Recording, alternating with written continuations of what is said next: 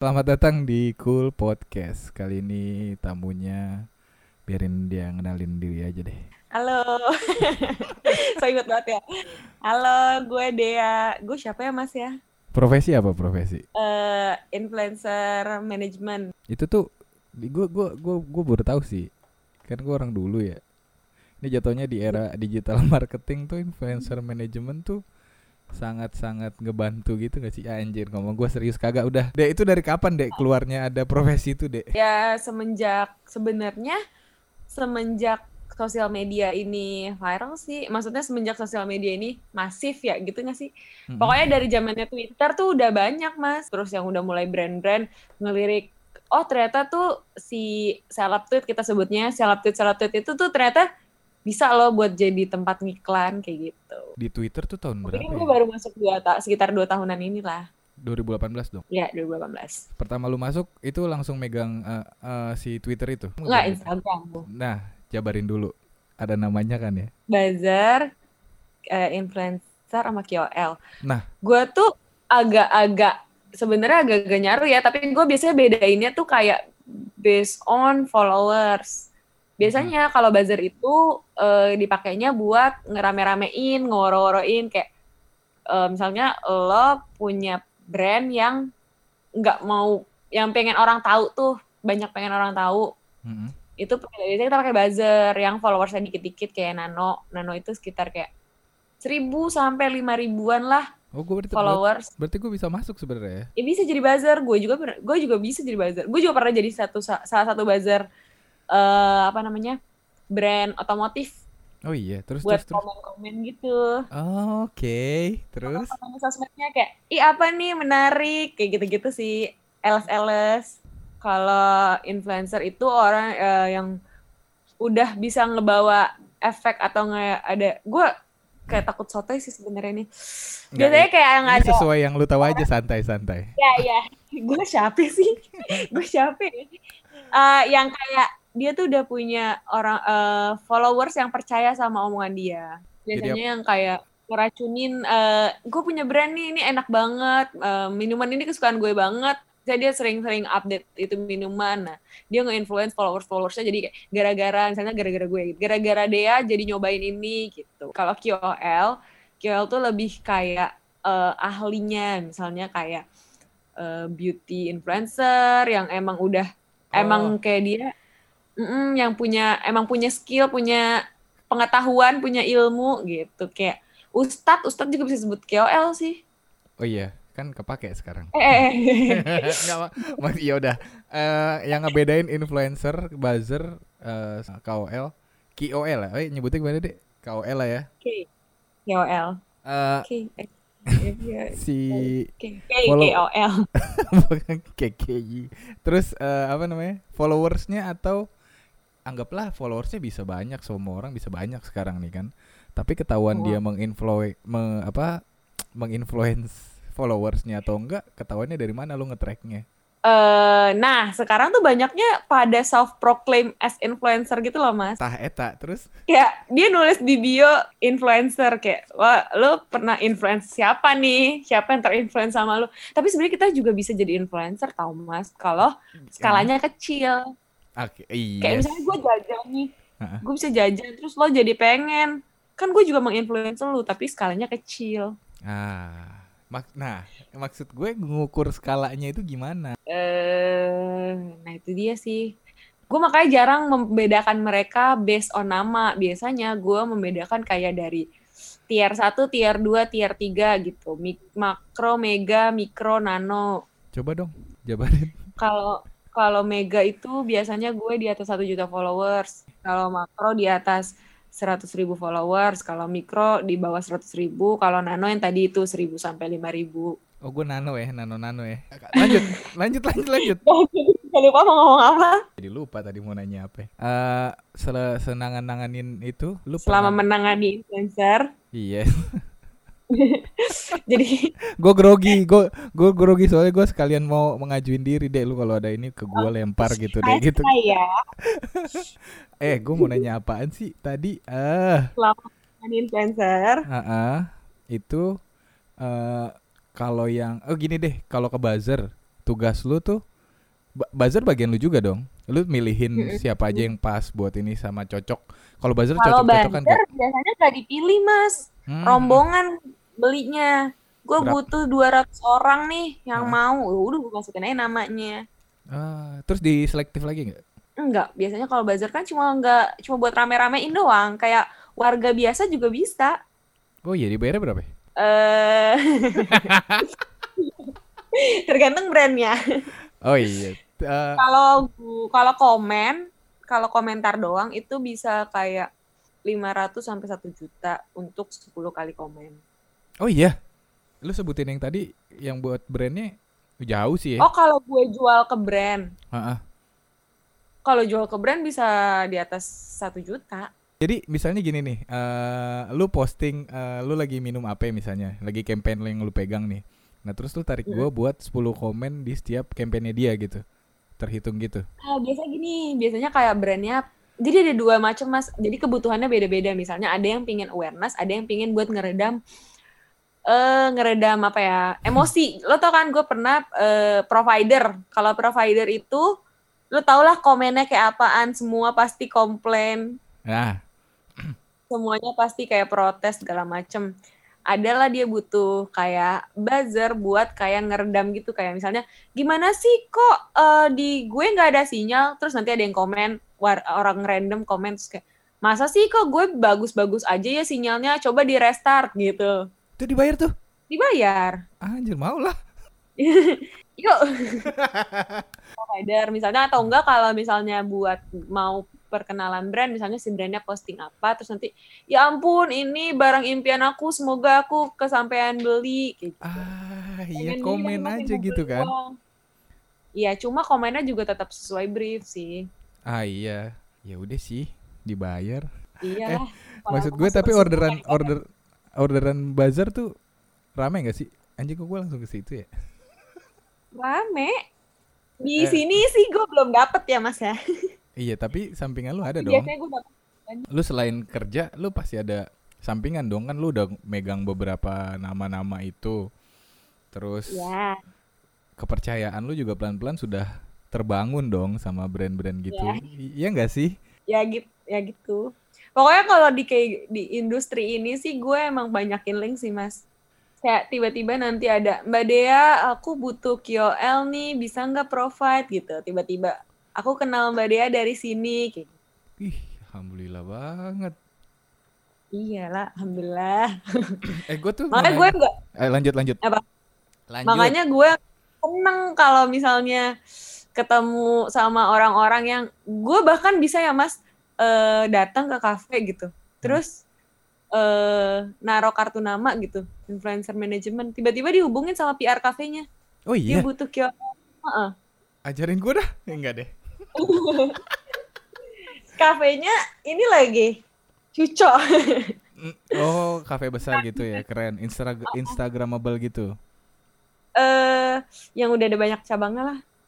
Oke. Lagi nanganin itu dong. Udah waktu itu pernah. Yang paling nyebelin lu nanganin 3 kriteria itu kayak gimana deh? Dan nyebelinnya dari mana nih? Dari brandnya atau dari KOL-nya? Iya. Karena dua-duanya gue tuh di tengah-tengah, Mas. Gue bener-bener harus tengahin permintaan brand dengan term of conditionnya KOL gitu. Contoh briefnya tuh kayak gimana sih? Coba deh. Brief paling simpelnya sih ya foto sama produk. Si caption biasanya gimana? Caption biasanya tuh kadang-kadang banyak banget KOL yang nggak mau ribet dan nggak mau bikin caption. Nah itulah gue yang bikin caption. Terhitung sama jasa caption juga nggak deh? Enggak lah, saya mah Palu Gada. Oh iya. Tidak. Oh nggak termasuk ya? Cuma gue juga kadang makin kesini gue kayak ya udahlah daripada gue ribet minta-mintain sama mereka, gue bikinin aja lah. Karena lu mulai suka nih sama cuan-cuannya, jadi ya udahlah. Biar daripada ribet cepet gitu. Revisinya tuh gimana sih biasanya? Emang ada revisi nggak sih atau apalah gitu? Banyak revisi. Gue sih pernah sampai ke bagian ya terus. Revisi. Ya ada juga Mas beberapa klien yang emang strict banget sama briefnya. Misalnya itu produk nggak boleh mantul. Bangke, itu banget ya, terus nggak boleh lecek atau ya emang sebenarnya nggak boleh lecek sih, ya normal sih. Cuma kayak kalau nggak boleh mantul tuh, oh gue pernah dapat klien yang feng shui, gimana sih cara nyebutnya? Feng shui, ya. Itu produk nggak boleh miring ke kiri, harus miring ke kanan. Tapi di brief ke lu turunin ke si nama-nama manajemen nama-nama influencer ini KWL-nya. Atau KWL-nya ini jelas kan? Jelas. Maksudnya ini kan kayak aneh aja gitu loh, kayak nggak boleh pakai baju garis-garis, nggak boleh pakai baju yang ada angka 4-nya. Oke. Kayak gitu karena feng shui-nya nggak oke. Iya wajar sih, brand dia juga kan. Iya ya, dia bayar juga. Nah terus ada nggak yang bebel? Yang nggak mau revisi? Iya maksudnya paling nggak udah tahu brief atau apa, tapi dia tetap aja ngelakuin gitu dengan alasan ya, gue kan nggak megang brand ini doang, banyak juga gitu. Ada nggak sih? Iya banyak banget mas, banyak banget. Gue pernah berantem sama KOL besar. Oke. Yang centang biru karena jadi ceritanya itu briefnya disuruh foto sama stranger. Oh, oke. I know nih terus. Ya, gue udah bilang ya. Yeah. Jadi foto sama stranger tapi kita sepakatnya bule. Terus dia bilang gue nggak bisa nih foto sama bule. Gimana kalau gue foto sama stranger lain? Oh ya udah, kalau lo mau foto sama stranger lain, foto sama stranger yang berseragam. Jadi followers lo tahu kalau itu emang stranger kayak satpam, tukang jualan atau Gojek. Terus dia tiba-tiba foto sama pembantu. Diseragamin gak? Enggak, terus kata dia kan pembantu stranger, lo buka aja KBBI. Ya tapi kan bukan stranger ini yang kita sepakatin. Kita kan udah sepakat kalau stranger itu yang berseragam. Terus dia bilang, ya kan pembantu bawa sapu. Ya kita gak tahu, nyokap lo juga bisa bawa sapu gak sih? Iya betul. Terus dia bilang, gue gak mau revisi karena gak sesuai brief. Terus gue balikin lagi, oh ya udah kalau lo mau sesuai brief banget, lo sama bule dong, kan kita briefnya gitu. Terus dia bilang, ya udah balikin aja duitnya, dia gak mau revisi. Nah terus ketika kayak gitu lo sama brandnya gimana deh? Gue nyari opsi pengganti. Anjir, oke. Gue harus kan siap. Jadi sebelum gue laporin isunya, gue udah siapin penggantinya. Lu udah punya list lain-lain yang emang ada kemungkinan case kayak gini-gini. Dan gue udah tahu nih, si orang ini udah ready, udah bisa bikin konten gantiin ini cepat, tentunya segala macam. Iya, itu biasanya konten-konten yang gini deh, anggaplah orang selalu ngejar 10K buat biar bisa dibilang influencer atau apapun swipe gitu.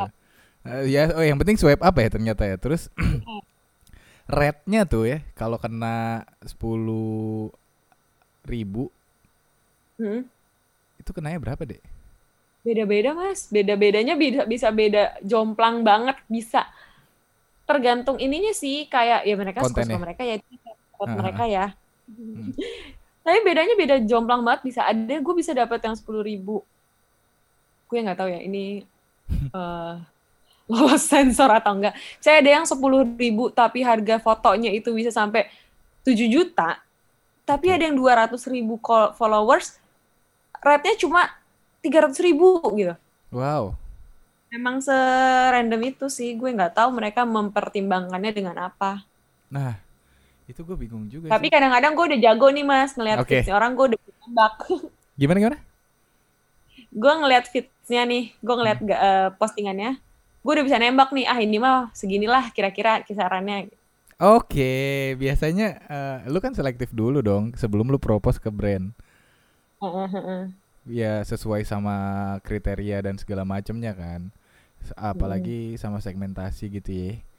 Ya influencer banyak banget mas, banyak banget. Kalau misalnya lo dia gak cocok, gue bisa cari yang lain kayak gitu. Oh iya bener sih. Mohon maaf nih lau sokap gitu juga ya. Banyak banget. Jadi kayak ya udahlah kalau lo nggak mau. Lu ngumpulin database dong ya? Lama-kelamaan itu kayak di luar kepala sendiri sih. Kalau lo udah hafal kayak oh dia segini gitu.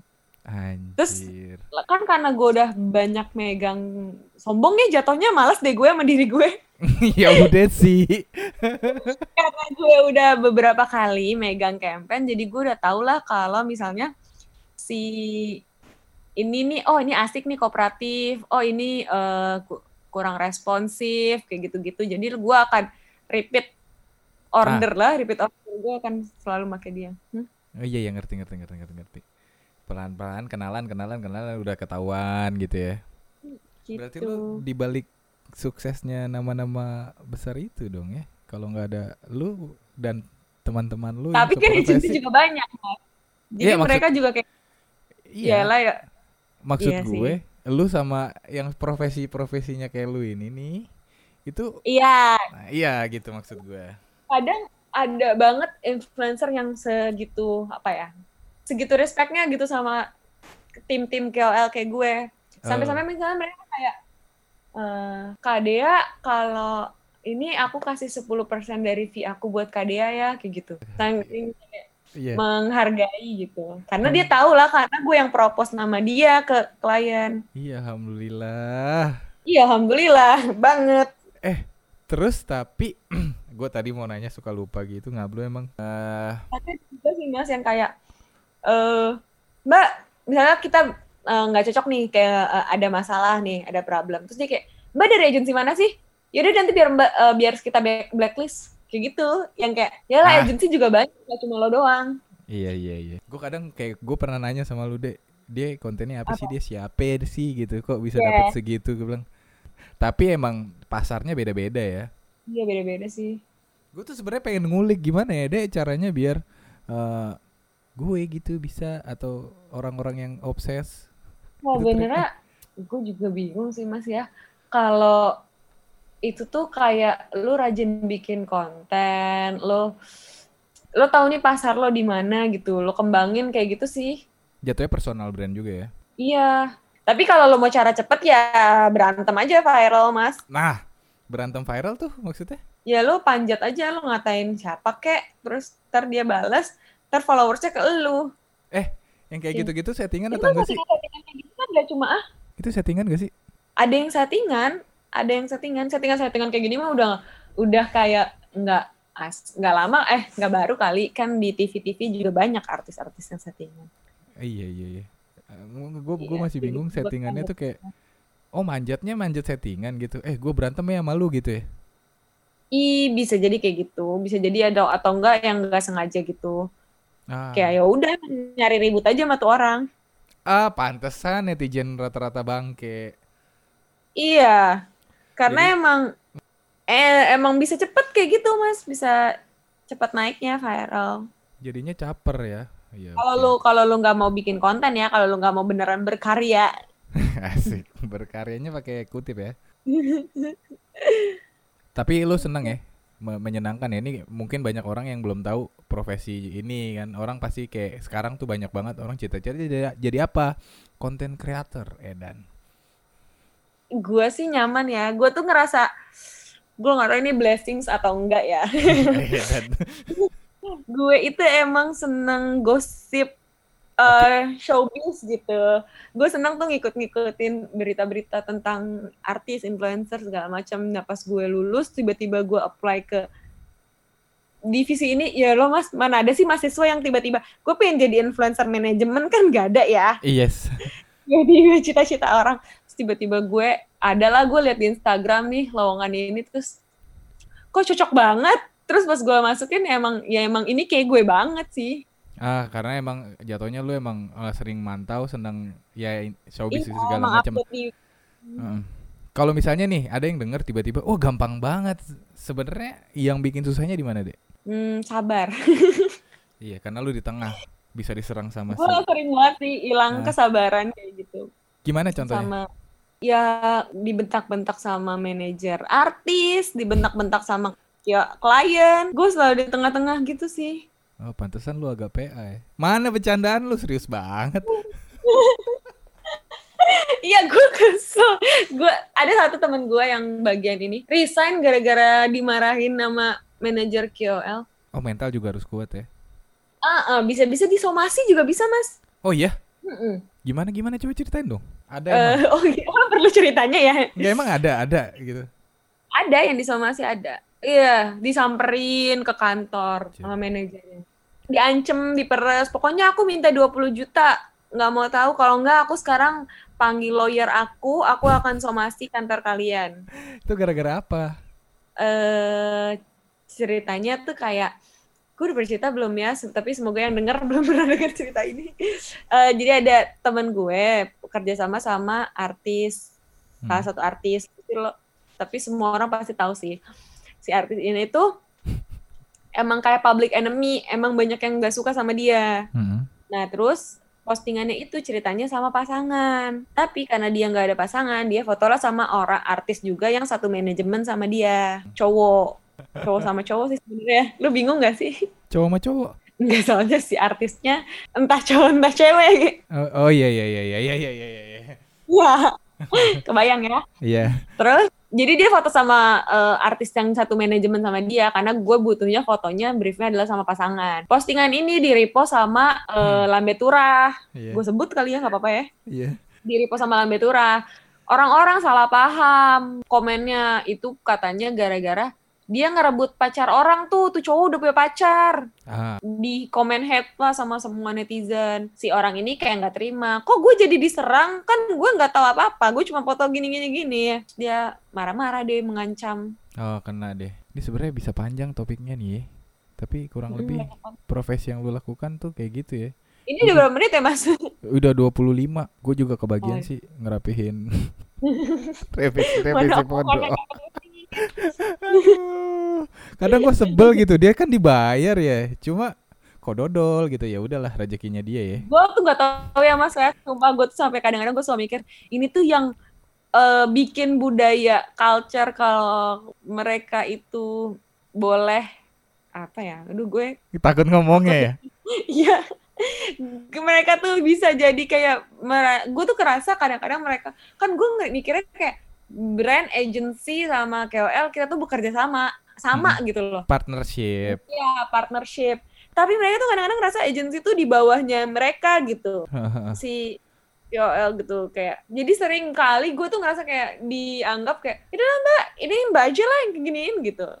Oke, karena udah bahasannya sudah terlalu mengerucut dan berbahaya, jadi saya sudahi bersama Dea, si manajemen influencer. Terima kasih buat Dea sudah datang di podcast gue. Oke, buat yang udah dengerin terima kasih. Pokoknya salam Cool Podcast. Bye.